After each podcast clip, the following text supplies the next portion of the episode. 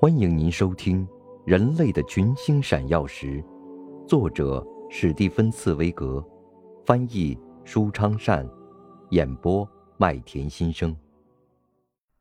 第三十一集，急救。大师的学生兼助手克里斯多夫·史密斯从楼梯上走下来，他是为了抄录几首咏叹调刚到这里来的。他被那跌倒的声音吓了一跳。现在，他们两个人把这个沉重的大汉抬到床上，亨德尔的双臂软弱无力地垂下来，像死人似的。他们帮他躺好，用枕头垫高头部，把他的衣服脱下来。史密斯用命令的口吻对男仆说：“我去找医生，你给他身上洒些凉水，等着他苏醒过来。”时间紧迫，克里斯多夫·史密斯没有穿外套就走了。他急匆匆地顺着布鲁克大街向德邦大街走去，一边向所有的马车招手。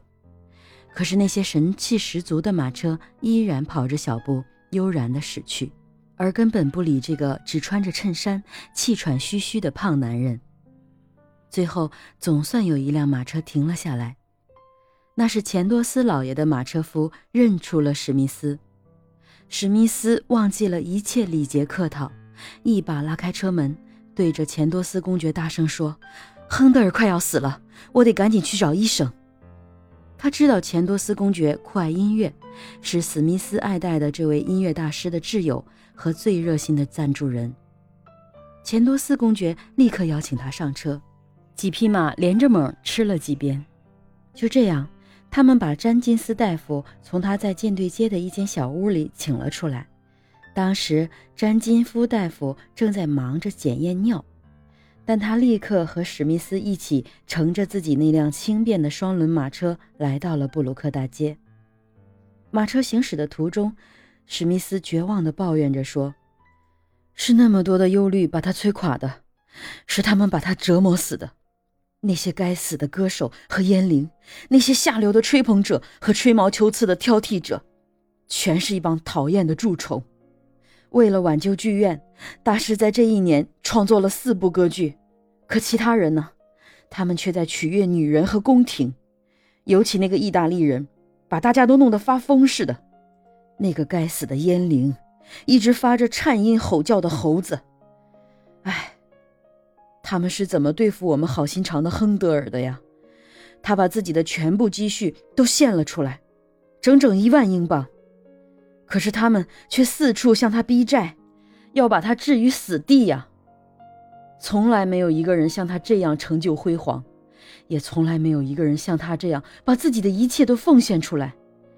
可是像他这么干，就是巨人也要累垮呀！哎，一个多么了不起的人呐，杰出的天才！詹金斯大夫冷静的、默不作声的听着史密斯讲。在他们走进寓所以后，医生吸了口烟，然后从烟斗里磕出烟灰，问道：“他多大年纪了？”“五十二岁。”史密斯回答说。詹金斯大夫说：“这样的年纪最糟糕，他会像一头牛似的拼命的干。不过这样的年纪，他也会像一头牛似的强壮。好吧，看看我们能做些什么吧。”男仆端着一只碗，克里斯多夫·史密斯举起了亨德尔的一条手臂，詹金斯大夫划破血管，一柱血流淌了出来，那是鲜红的热血。